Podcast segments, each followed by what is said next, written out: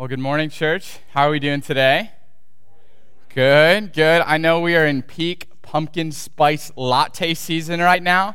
Everyone's got their plaid. I was looking around during the music. I was mildly distracted at all the plaid that everybody's wearing, right? The holidays are basically here. We can put up our Christmas decoration, wish each other Merry Christmas, Happy New Year's, right? Whether we like it or not, that's the season we're in. But hey, I'm so glad to see you all here this morning. My name's Christian, and I'm on staff here. Um, before we get started, I just wanted to have a quick moment of candor. Um, as you know, like life is crazy in the church right now, right? Especially at the CLC. Um, and, you know, it started like a year and a half ago with the pandemic. We were all kind of in a whirl, right? But now we are in the season of transition, right? Where we are in the process of looking for a new pastor. And so, with that, I want to mention and validate all the feelings that we might be having, right? The staff has a lot of feelings too.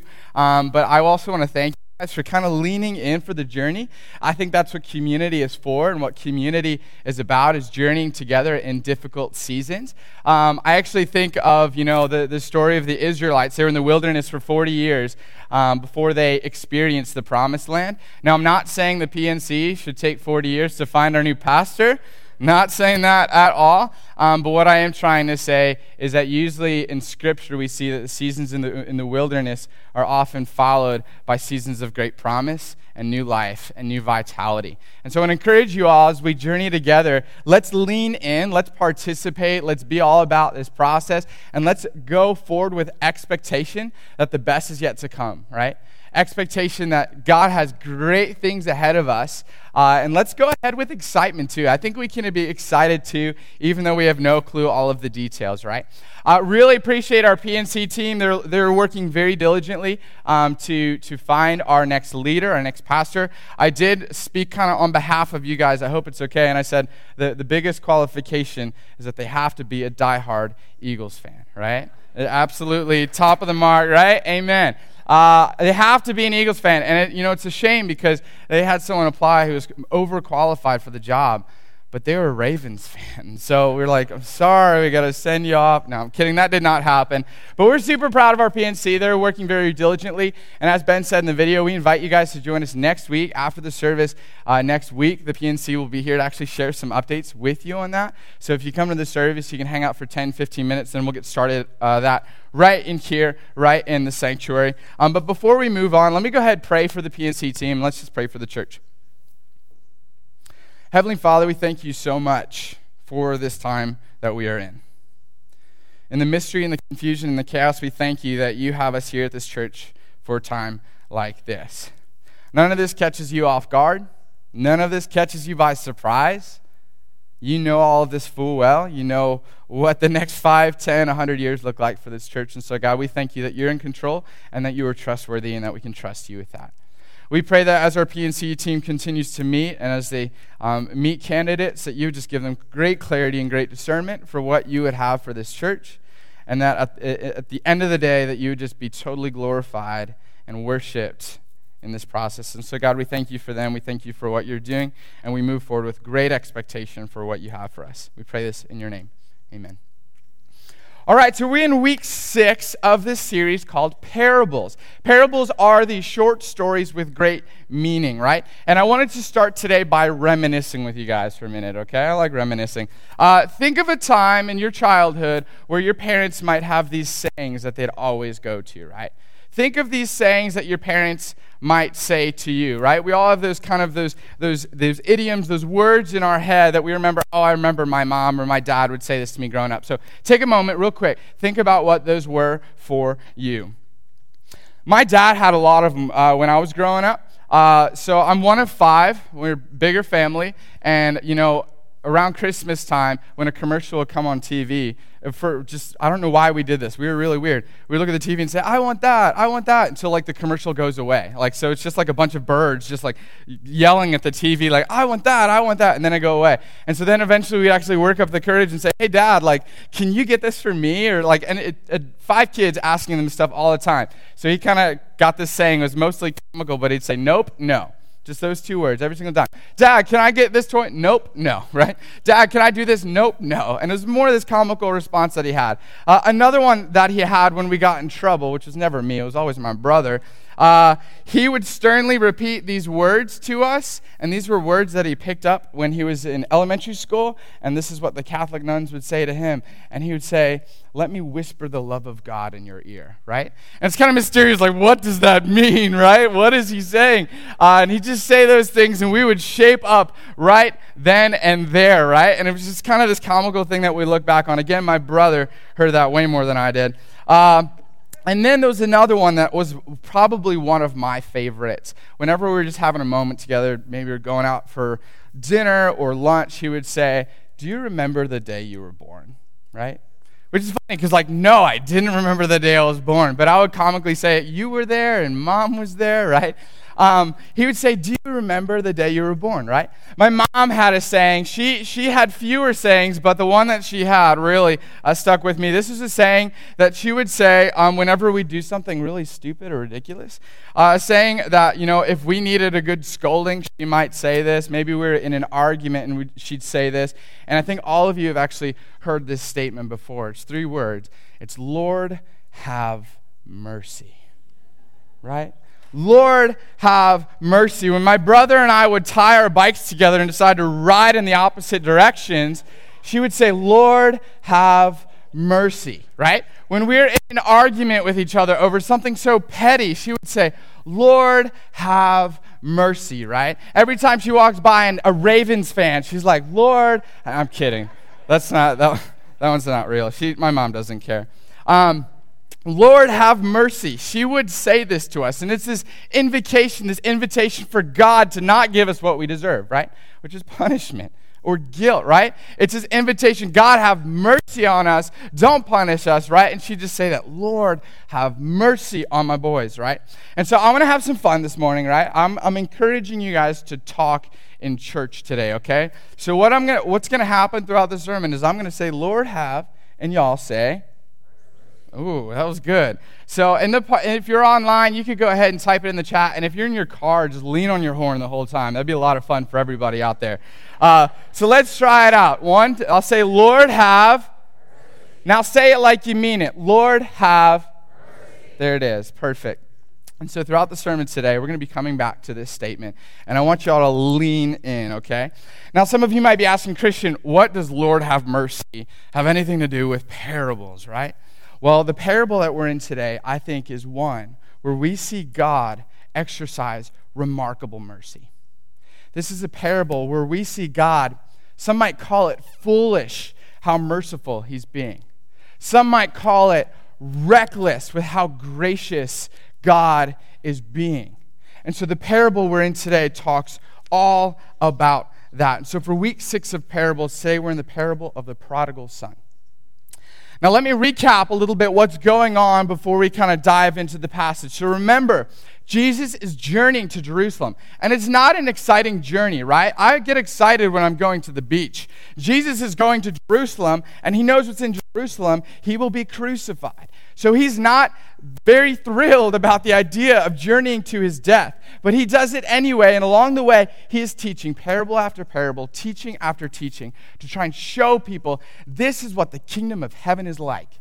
And in order to inherit it, you have to humble yourselves, identify that we are broken and messy and that we need a savior, right? And so he's teaching parable after parable, a lot to the religious people of that time and the non religious people. But to the religious people, he's trying to get it in their heads. We've been talking about this last couple of weeks that in order to inherit the kingdom of God, you have to embrace humility. And that was something the religious people had a hard time doing, right? And so he's teaching this along the way. And the interesting part is, as he's inviting all of these people who are on the margins, as he's teaching and saying they are included in the kingdom of heaven, they start journeying with them. So the group is getting bitter, bigger. Jesus' following is getting bigger. And a lot of ragtag people are joining along. It is a motley crew. And you think the religious people of that time would be excited, right? Hey, our church is getting bigger. This is so cool. That didn't happen. They were actually not excited at all. They looked at some of these people that joined them and said, I don't want to associate with them. I don't want to be a part with them. Did you see what they did? Have you seen their history? Do you know where, where they were at last night, right? And so the religious people were so disappointed and so frustrated. And we catch wind of this at the beginning of the chapter that we're in today, which Ben covered last week, uh, chapter 15. And the first two verses, we hear the religious people grumbling. Do y'all love it when people grumble passive aggressively, like under their breath? Like, I know I don't enjoy that, right? And so they are grumbling. And here it is. At the beginning of chapter 15, it says in verse 1 Now all the tax collectors and sinners were coming near to listen to him. And the Pharisees and the scribes were grumbling and they said these words This fellow welcomes sinners and eats with them. Ugh, why are they joining us? Why are they here? This is better without them. I don't want to associate with them. I do not want them here. And I think it's so funny because most of the parables that we've been covering lately are because someone said something stupid, right? Someone said something so ignorant or ridiculous. And so here this, this guy says this, the Pharisees say this, and Jesus is like, okay, I got three parables for you. Let's go right here, right? And I don't know if I should be grateful for their like grumbling or disappointed, but we have these three parables because of the grumbling of this person. And Ben covered the first two of them uh, last week, and I, um, on behalf of the CLC, just wanted to sincerely apologize um, ben brought his G.I. Joe doll again last week, and I know that was like super distracting. Um, guys, like, I think there's a problem because I like will see him in the office playing with it, and he like throws it away real quick. And I'm like, dude, like we gotta we gotta figure this out. So I apologize about that. That it was super distracting, right? Lord, have on Ben, right? Uh, so uh, so y'all got it. So after the service, we'll go pray for him. But anyway, uh, the first parable he covered was the parable of the lost sheep, right? And the second one he covered was the parable of the lost coin. The idea was that when Christ loses someone, right? When, um, when someone is lost, Christ will go to great lengths to recover that which is lost, right? Christ will go to great, almost ridiculous, some might label it foolish lengths to, require, to acquire that which was lost. And so today is the third parable in the trio of parables.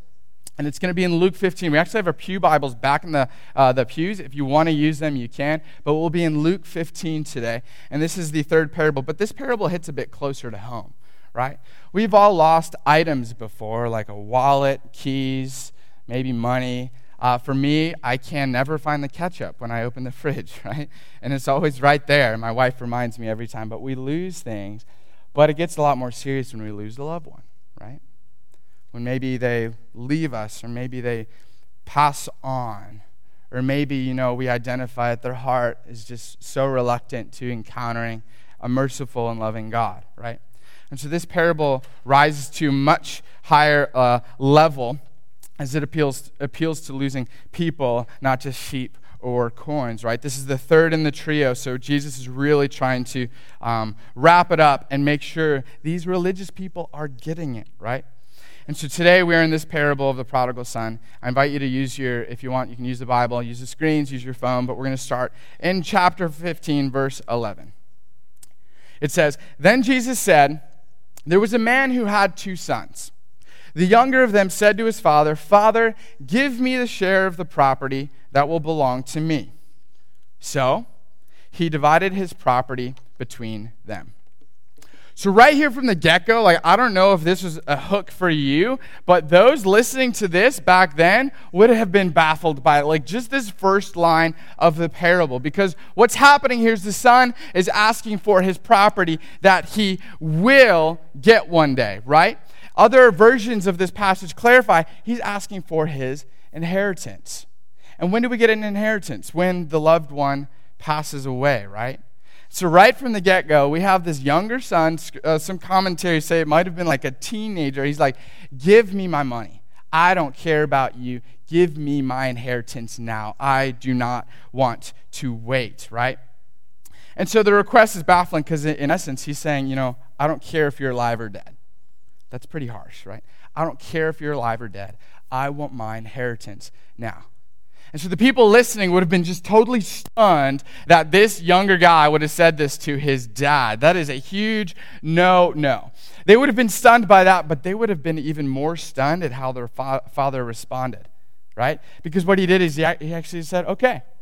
And he divided up the property between them, right? There's an older son and a younger son. And so he gave the younger son his share of the property, which would have been about one third of the estate, because the, in Deuteronomy it talks about the older son always gets a double portion. So this other son got one third of the estate. But what's interesting here, and I've never caught this as many times as I've read this story, and I mean, in, in this story actually, I would credit it to being one of the reasons why I work in church today, is this parable, because when I was a teenager in youth group, this kind of just changed my life to see God in this way, right? And so, in all my years knowing this story, I've never caught this. But when it says he divided his property, the Greek word is actually bios, which means life. He divided his life between his sons. And basically, what that means is back then, to make it at all, to have any sustain, to be sustained, to have, like, you didn't have retirement back then, you had land. Land was your main asset. And in order to give the son his share of the inheritance, the father had to sell his life. He had to sell all of these resources that made him who he was. So he had to divide his life between them. This giving of the inheritance was self inflicting. It hurt the father to do this. So he divided himself, his life, in order to honor the request of his son. And so the younger son wishes his father dead, demands the money, and the father, who could have easily denied it, sacrificially gives his son his share of the property. Lord, have mercy. The passage goes on. A few days later, the young, younger son gathered all he had and traveled to a distant country. And there he squandered his property in dissolute living. So he gathered everything, meaning, like, I'm not coming back, right? Like, if you're moving, you pack up the whole house and you peace out, right? That's exactly what he did. He gathered everything and he left. And uh, do you ever get that feeling like when you see your paycheck hit your bank account, you're like, oh, I want to treat myself, right? Is that just me, right? You get your paycheck. I don't know if that's irresponsible of me, but I, I get my paycheck and I'm like, I'm going to Wawa. I'm going to Wawa right now and I'm going to get a large chocolate banana shake, right? That is my go to. And so uh, he kind of had this moment where he has his inheritance, which was a lot, and he goes and he squanders it. There's two problems here. One, obviously, he just throws it all away in no time. He burns it. He spends every single penny of it. And the second problem is he spends it on what is described as dissolute living. I mean, he's not donating it, he's not investing it, trying to get a return. He is just wasting it on dissolute, immoral living. This could include prostitution, excessive partying, excessive drinking, and eating. He blew it. And whatever it was, it was abhorrent. Like the people listening to this story, like this is blow after blow. They would have been baffled that someone could do this with their inheritance, especially considering the cost of that inheritance, right? Lord, have. Y'all got it. This is awesome. I hope you guys are honking in the parking lot. Um, verse 14. When he had spent everything, a severe famine took place throughout the country, and he began to be in need. So he went and hired himself out to one of the citizens of that country, who sent him to his fields to feed the pigs. He would gladly have filled himself with the pods that the pigs were eating, but no one gave him anything. Gosh. So he started like, oh, I got the inheritance, I got all this money, and now the pigs are eating better than him. And I think this is so representative of just life, right? Uh, we, have, we might have a lot of resources and we could spend all the time, energy, resources, and everything we want on the things that we want. But at the end of the day, we find that we're still hungry, right? We're still yearning for more, that these things actually don't satisfy, right? The pleasure doesn't satisfy, that all these things that we try and spend all of our time for, big bank accounts, success, like all of these things at the end of the day, we're still always wanting more. And so may this be a representation of that so we don't settle for these things, right? So he spent everything and he realized this isn't working out, right? And so, upon realizing this, he got a job. He uh, decided to feed pigs because, again, this famine happened. Famines weren't entirely uncommon in that day and age, right? And so, he got a job and it was feeding pigs. Now, many of us would just look at this job and be like, no thanks. Like, I'm good, right? Like, I'll pass, right? However, the people listening to this story, this is like another blow. Like, this would have been like, what? He took that job? And there's two reasons why this would have been just totally baffling for them. The first being, he would have had to have hired himself out to a Gentile. And Jews didn't associate with Gentiles, right? The Pharisees, the religious people of that day, did not associate themselves with Gentiles. And, and Gentiles are basically anyone who is not Jewish, right? And so he would have had to have hired himself out to a Gentile. And they would be like, that is, that is ridiculous, right? And the second reason being is uh, he was feeding pigs.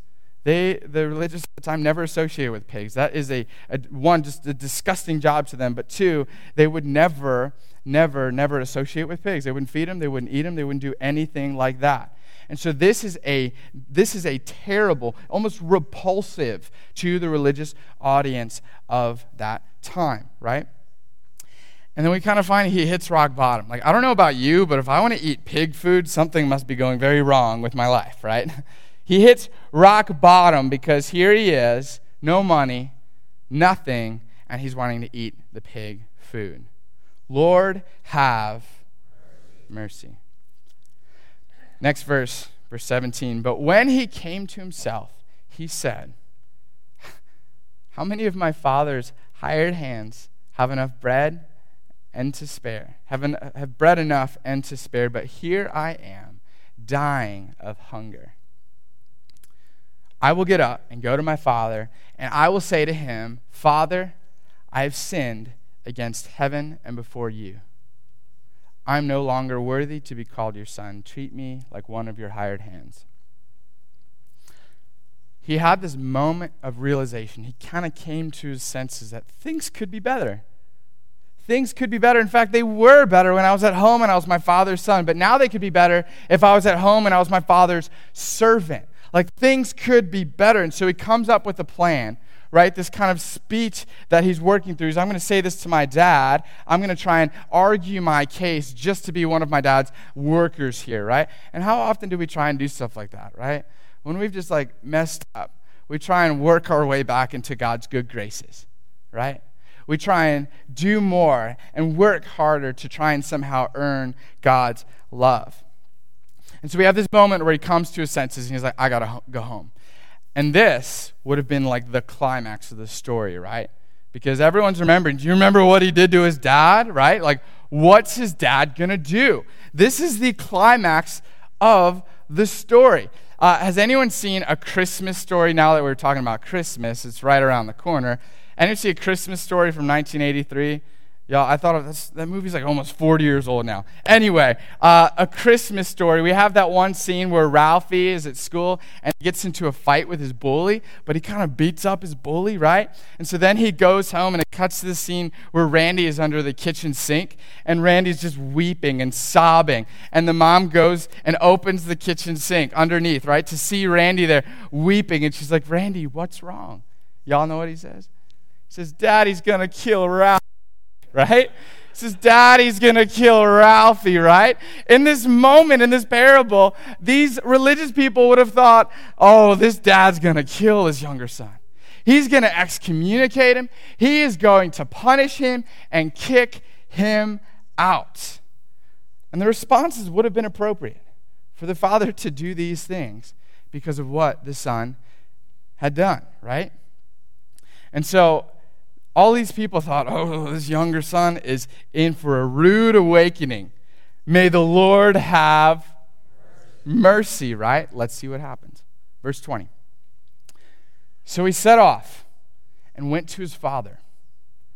But while he was still far off, his father saw him and was filled with compassion.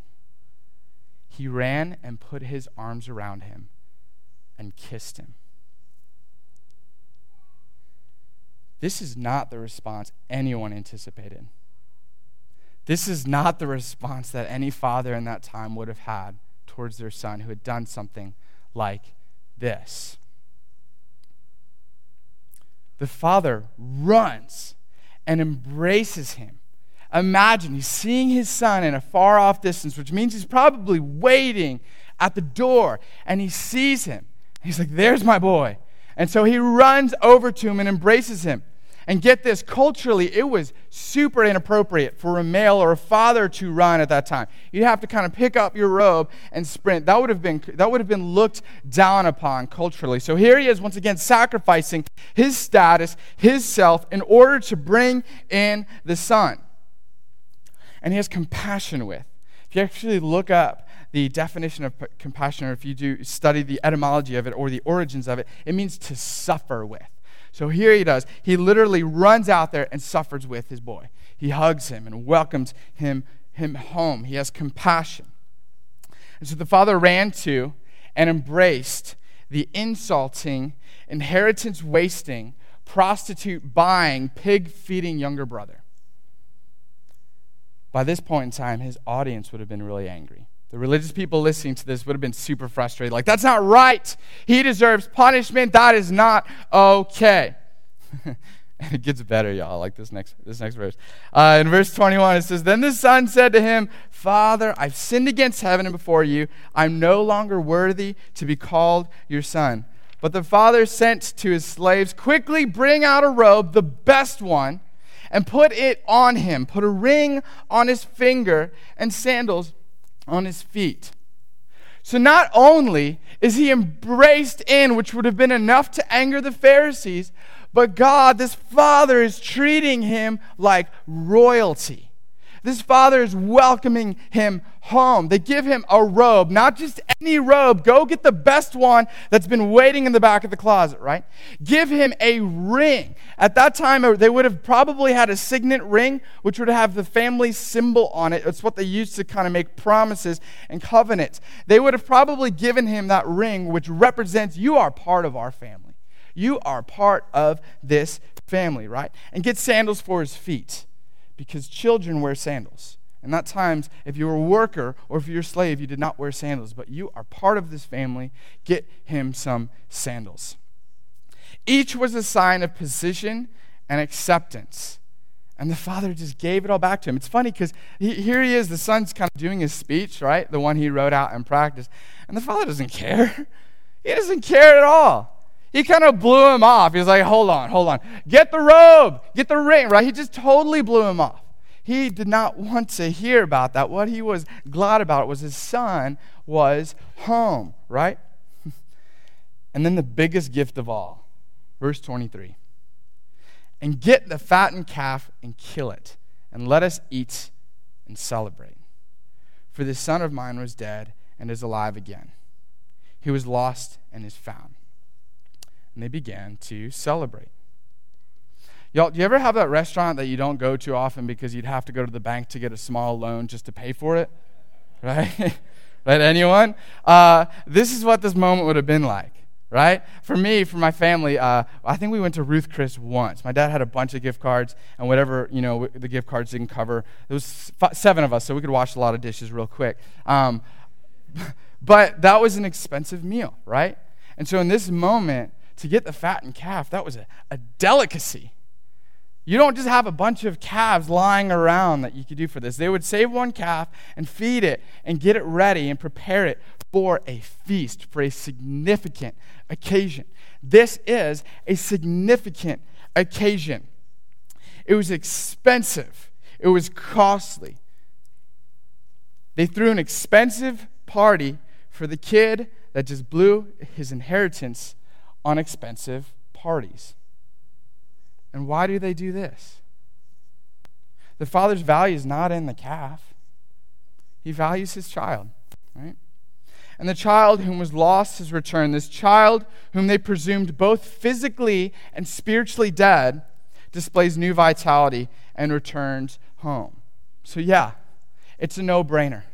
A party is in order to celebrate the son coming back home, right? The Pharisees were probably saying, Lord, have. Right? And guess what? He does. He's rich in mercy. He welcomes the son back, he welcomes the sinner back. In Scripture, we see him welcome a murderer, Moses, to deliver the Israelites from captivity. We also see that he welcomes a terrorist named Paul to write half the New Testament, right?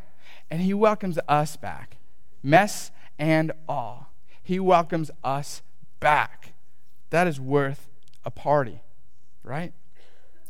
Now, the parable could have ended here, right? I mean, just like the previous two parables, they ended when the lost object was found. And so here we are. The lost object is returned home. We've had a party, fattened calf. Woo, this is awesome, right? It could have ended here. But remember, Jesus is actually trying to talk to the religious folk in this parable. And he's trying to get them to understand something. So he's only halfway done. And I think I am too. I'm going to be another like 50 minutes, guys. I'm kidding, I'm not. Um, but here he is. He's trying to, this parable is in response to the ignorance of the Pharisees. He's responding to the grumbling of the Pharisees, the religious people, commenting on the fact that they will grumble and complain about the sinner, but Jesus welcomes them, hugs them, gives them a ring and a robe and sandals, right? He's trying again, again, he's journeying to Jerusalem where he's going to die, and he's trying to pay, paint a very vivid, a very clear picture of what the kingdom of heaven is like. And he's also commenting on the fact that due to the, the humble state of the broken and the vulnerable people, they are more poised to experience the kingdom of heaven than these religious people at this time. And so he's trying to get these people to understand this, and that's why he goes about the second half of the parable.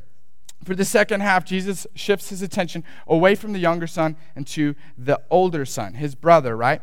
Who represents the religious people of the day. And let me tell you what, guys, it isn't good. Whereas my mom might say, Lord, have. So, verse 25, it says, Now his elder son was in the field, and when he came and approached the house, he heard music and dancing. That's strange. I don't remember there being a party today. He called one of the slaves and asked what was going on. He replied, Your brother has come, and your father has killed the fatted calf because he has got him back safe and sound you think the brother would be like, oh, he's home? Like, oh my gosh, I've not seen him in forever. Yeah, let me go in there. Let's party. Let's eat that calf, right? Wrong. He does not respond like that at all. In verse 28, then he became angry and refused to go in. His father came out and began to plead with him. For the second time in this parable, we have the father going out to bring in we have the Father going out to bring the Son in, right? And this is, uh, this is his response to the Father's plea in verse 29. But he answered his Father, Listen, for all these years, I've been working like a slave for you, and I've never disobeyed your command. Yet you have never given me even a young goat so that I might celebrate with my friends. But when this son of yours came back, who has devoured your property with prostitutes, you killed the fatted calf for him. So there's a lot happening here, right? A parable represents something bigger. And so, what is Jesus trying to teach in this moment? I think what he's trying to do is offer a critique of the religious. I mean, that would be us, right? He's trying to offer a critique of the religious. And I don't bring up, you know, sometimes these passages are weird to like go about because in some ways they have us call into question are we doing this right? Are we doing what Jesus is actually calling us to? So I don't bring any of this up to kind of heap on guilt or shame, like, guys, we got to do better. Not at all, but rather, I think God has for us in this freedom and liberation. And if we can walk in what God has for us, we can experience that freedom and liberation to the fullest. So let's lean in for the next couple minutes. So the parable offers an honest, critical observation detailing the sins of the religious people. And the first one is that the religious people of that time, like the older brother, were overly self righteous, right? is overly self righteous, is marked by a, a look at me and look at them type mentality. Like, look at me, I've not disobeyed any of your commands. I've been working at you, but look at your son. And it's interesting, he doesn't say my brother. It's almost like he himself is trying to disassociate from his brother. He's saying, Look, your son, he screwed up. He spent all of his inheritance on prostitutes, and you're going to give him the calf, right? And so he's more concerned with himself. He's disassociating with his brother, and he's practicing self righteousness here. And I'm guilty of that, guys. He's obsessed with the idea that if he can work hard enough, if he can labor hard enough, if he can obey enough, then his father will love him. Then his father will throw a party for him, right? It's interesting because, like, the young goat would have been a lot cheaper than the fatted calf. And he's like, You don't even give me that which brings us to the second thing. Well, I want to mention too that this is, if you see what's happening in the parable, there's a great contrast between the father and this religious, the, the religious people or the son, right? Um, whereas the father's welcoming him in, the son is doing the very opposite. When we should be reflecting what the father's doing, right? And so the second kind of critique that this parable might be offering, and one of my favorite authors uh, kind of puts it pretty well, Tim Keller, he identifies the second uh, critique, which is there's an obsession with things of the father, but not the father right? He wants to follow the Father for the things he could get, but he doesn't want to follow the Father just for the Father, right? He's talking about this young, like he's not, you've not given me anything. I've been here this whole time, and you've not given me anything. And so he's concerned about what he can get just for being with this father, to be in this family. And it's interesting, he's disappointed that his father did the fattened calf, because that would have been really expensive, right? whose inheritance would he be spending for this party? Because the younger brother already got his inheritance, so everything that the father owns now will go to the older brother. And so maybe the older brother is disappointed because, hey, you're spending my money on him? You're spending my inheritance on him, right?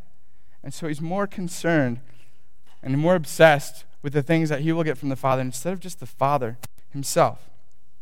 So the older brother and the Pharisees, the religious of that day, exhibit that obsession with the two things self righteousness and being preoccupied with things of the Father, but not the Father.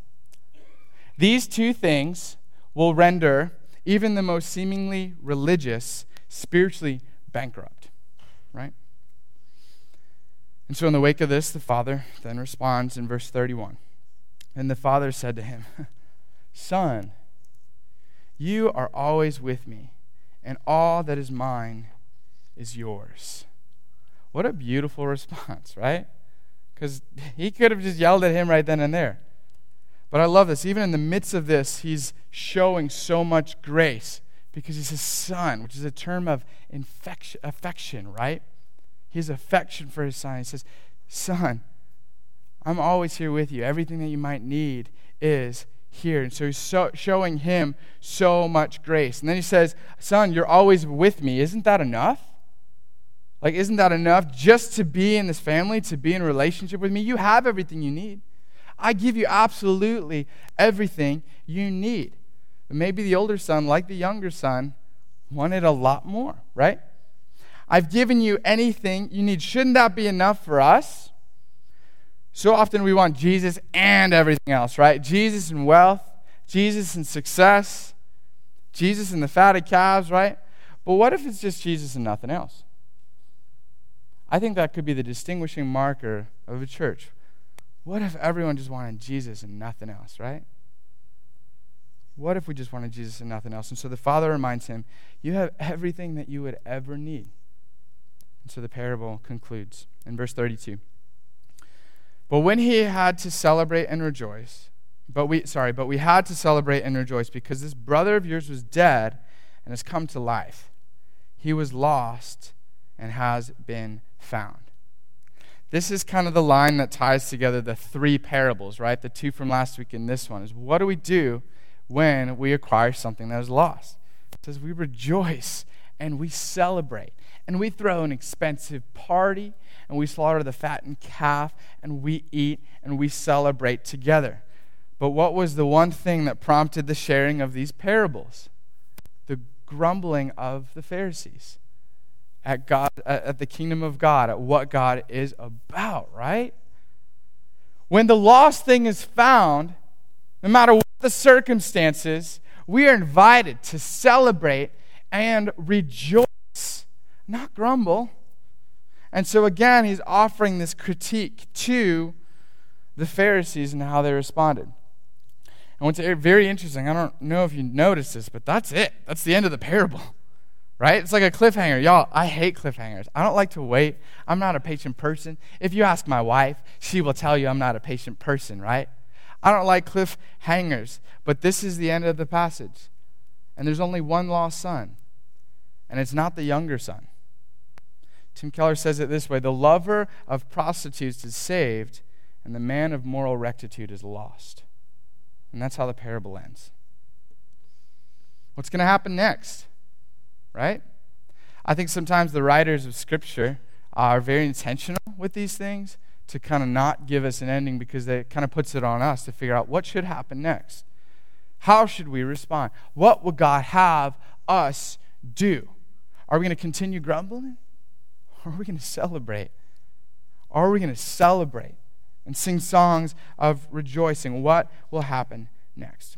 Do you remember the objective of a parable is to teach us greater truth about who we are, to find ourselves in the parable, and to teach us about who God is. And then it invites us to actually do something about it, right? It's supposed to give us more clarity so that as we continue our journey, we can do something about it, right? And so I want to make some final observations as we consider what this means for us, okay? And the first one is we have a gracious and merciful God. We have a gracious and merciful God who, even on our worst days, runs out to us, just hugs us, and embraces us, and gives us the gifts of being a part of the family, right? A God who offers us a robe, an embrace, compassion, a ring, and a meal, even on our worst of days. That's the first observation that we get from this parable. And the second one is about us. We are greatly broken and desperately in need of a gracious and merciful God. Even if it's on the days where we're blowing our inheritance, we're doing things that we regret, we're experiencing heartbreak, whatever it could be, you hit rock bottom, you're experiencing guilt or shame. You wasted your time, your resources, or even cursed at God and wished Him dead. Or you could be the one who is always at church, always singing songs, always tithing, never disobeying. You know what I'm saying? Jesus teaches in this parable that the worst of the worst and the best of the best still need an all gracious and merciful God. Tim Keller, again, one of my favorite authors, kind of writes more to this point, and he kind of puts these sayings next to each other and how both sons actually avoided the father. Both sons didn't receive the father in the way that they should. And he writes it like this. And I want us to be honest with ourselves as I read through this. I want us to be honest with ourselves to see which one of these things might apply to us. And I know this is difficult and challenging, but I want us to lean into this, okay?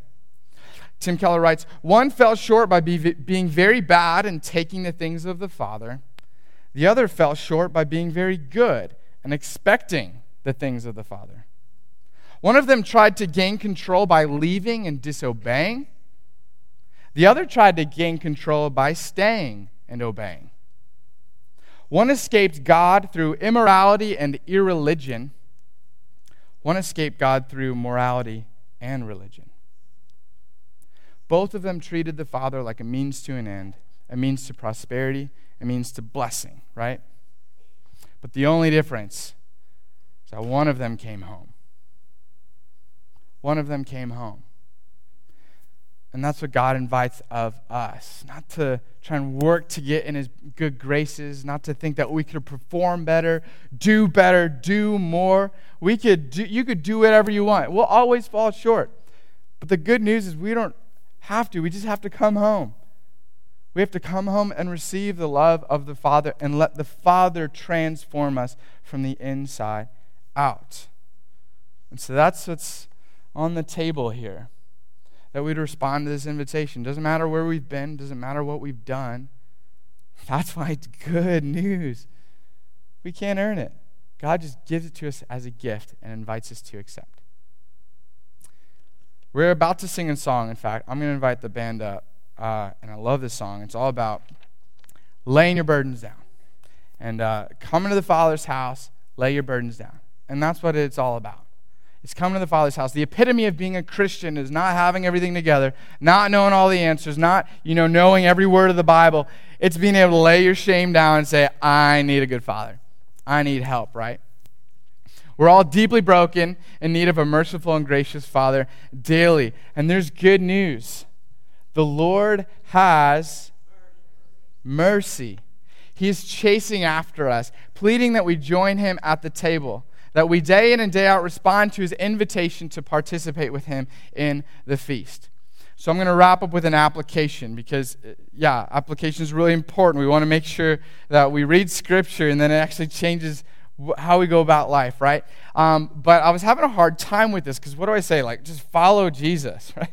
It's kind of general uh, and maybe cliche, but rather I want to invite us to do uh, what the younger son did. I want us to come to our senses, right? I want us to be brutally honest about ourselves, maybe with a trusted friend about our own shortcomings. We should be brutally honest with ourselves and maybe a trusted friend about, oh, I've been going through the motions. I've not really been participating, right? May we be brutally honest with ourselves when we are tempted uh, to follow Jesus for all the things we can get, but not for Jesus, right? May we just come to our senses and return to the Father for no other reason than just experience the Father. Our God is rich in mercy, and He is inviting us to accept and experience that mercy. I'm going to pray for us real quick. Heavenly Father, Lord, you have mercy for our nominal devotion. Lord, you have mercy for our preoccupation with ourself, which I am guilty of. You have mercy for our preoccupation with our needs and our wants. Lord, you have mercy, and we thank you so much that you do. We thank you so much that you give this to us as a gift, not something that we can earn, not something that we can work hard enough for, but that you welcome us, that you were waiting at the door for us to come across the horizon so that you can embrace us and welcome us home.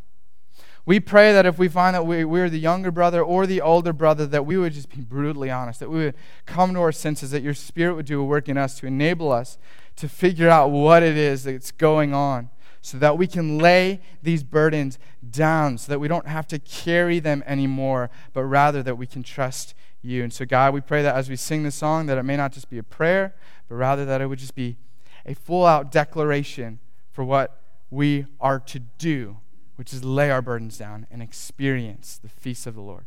And so, God, we love you. Thank you so much for loving us. We pray this in your name. Amen. Would you guys stand and worship with us?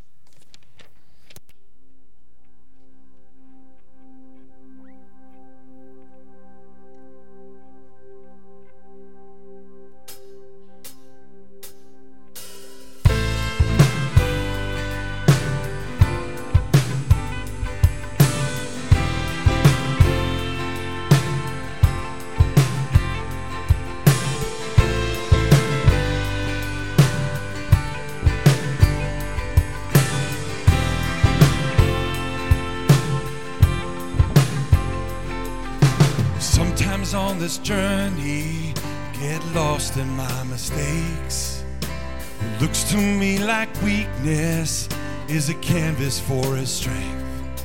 And my story isn't over, my story's just begun. And failure won't define me, cause that's what my father does. No failure won't define me, cause that's what my father does. Ooh,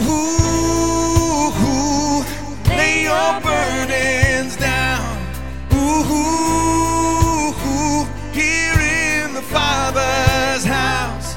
Check your shame at the door, cause it ain't welcome anymore. Ooh, you're in the Father's house.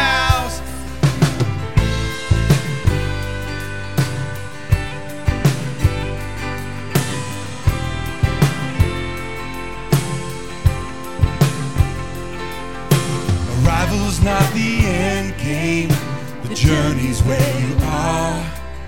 You never wanted perfect, you just wanted my heart. And the story isn't over if the story isn't good, no. And failure's never final when the Father's in the room. But failure's never final when the Father's in the room. Ooh, lay your burdens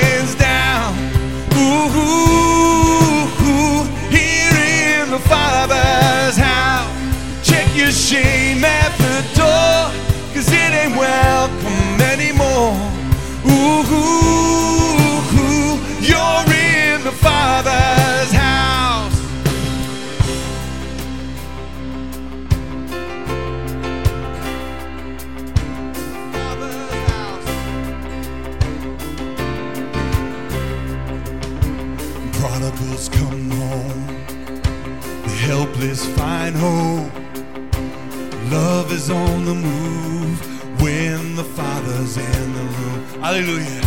The prison doors fling wide, the dead come to life. Love is on the move when the Father's in the room. Miracles take place, the cynical find faith.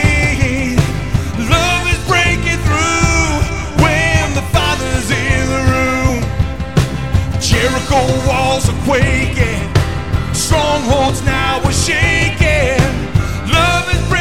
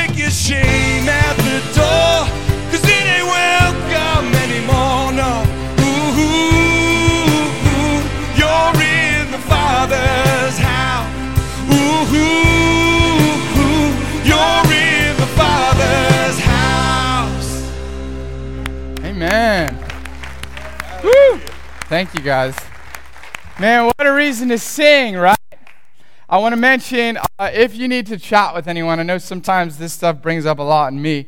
Uh, if you need to chat with anyone, please know that anyone on stage, staff, uh, we got greeters, would love love to chat or pray if you need it at all. That's what community is for. And as we talked about earlier, we're at a very interesting season, right? But we believe the best is yet to come.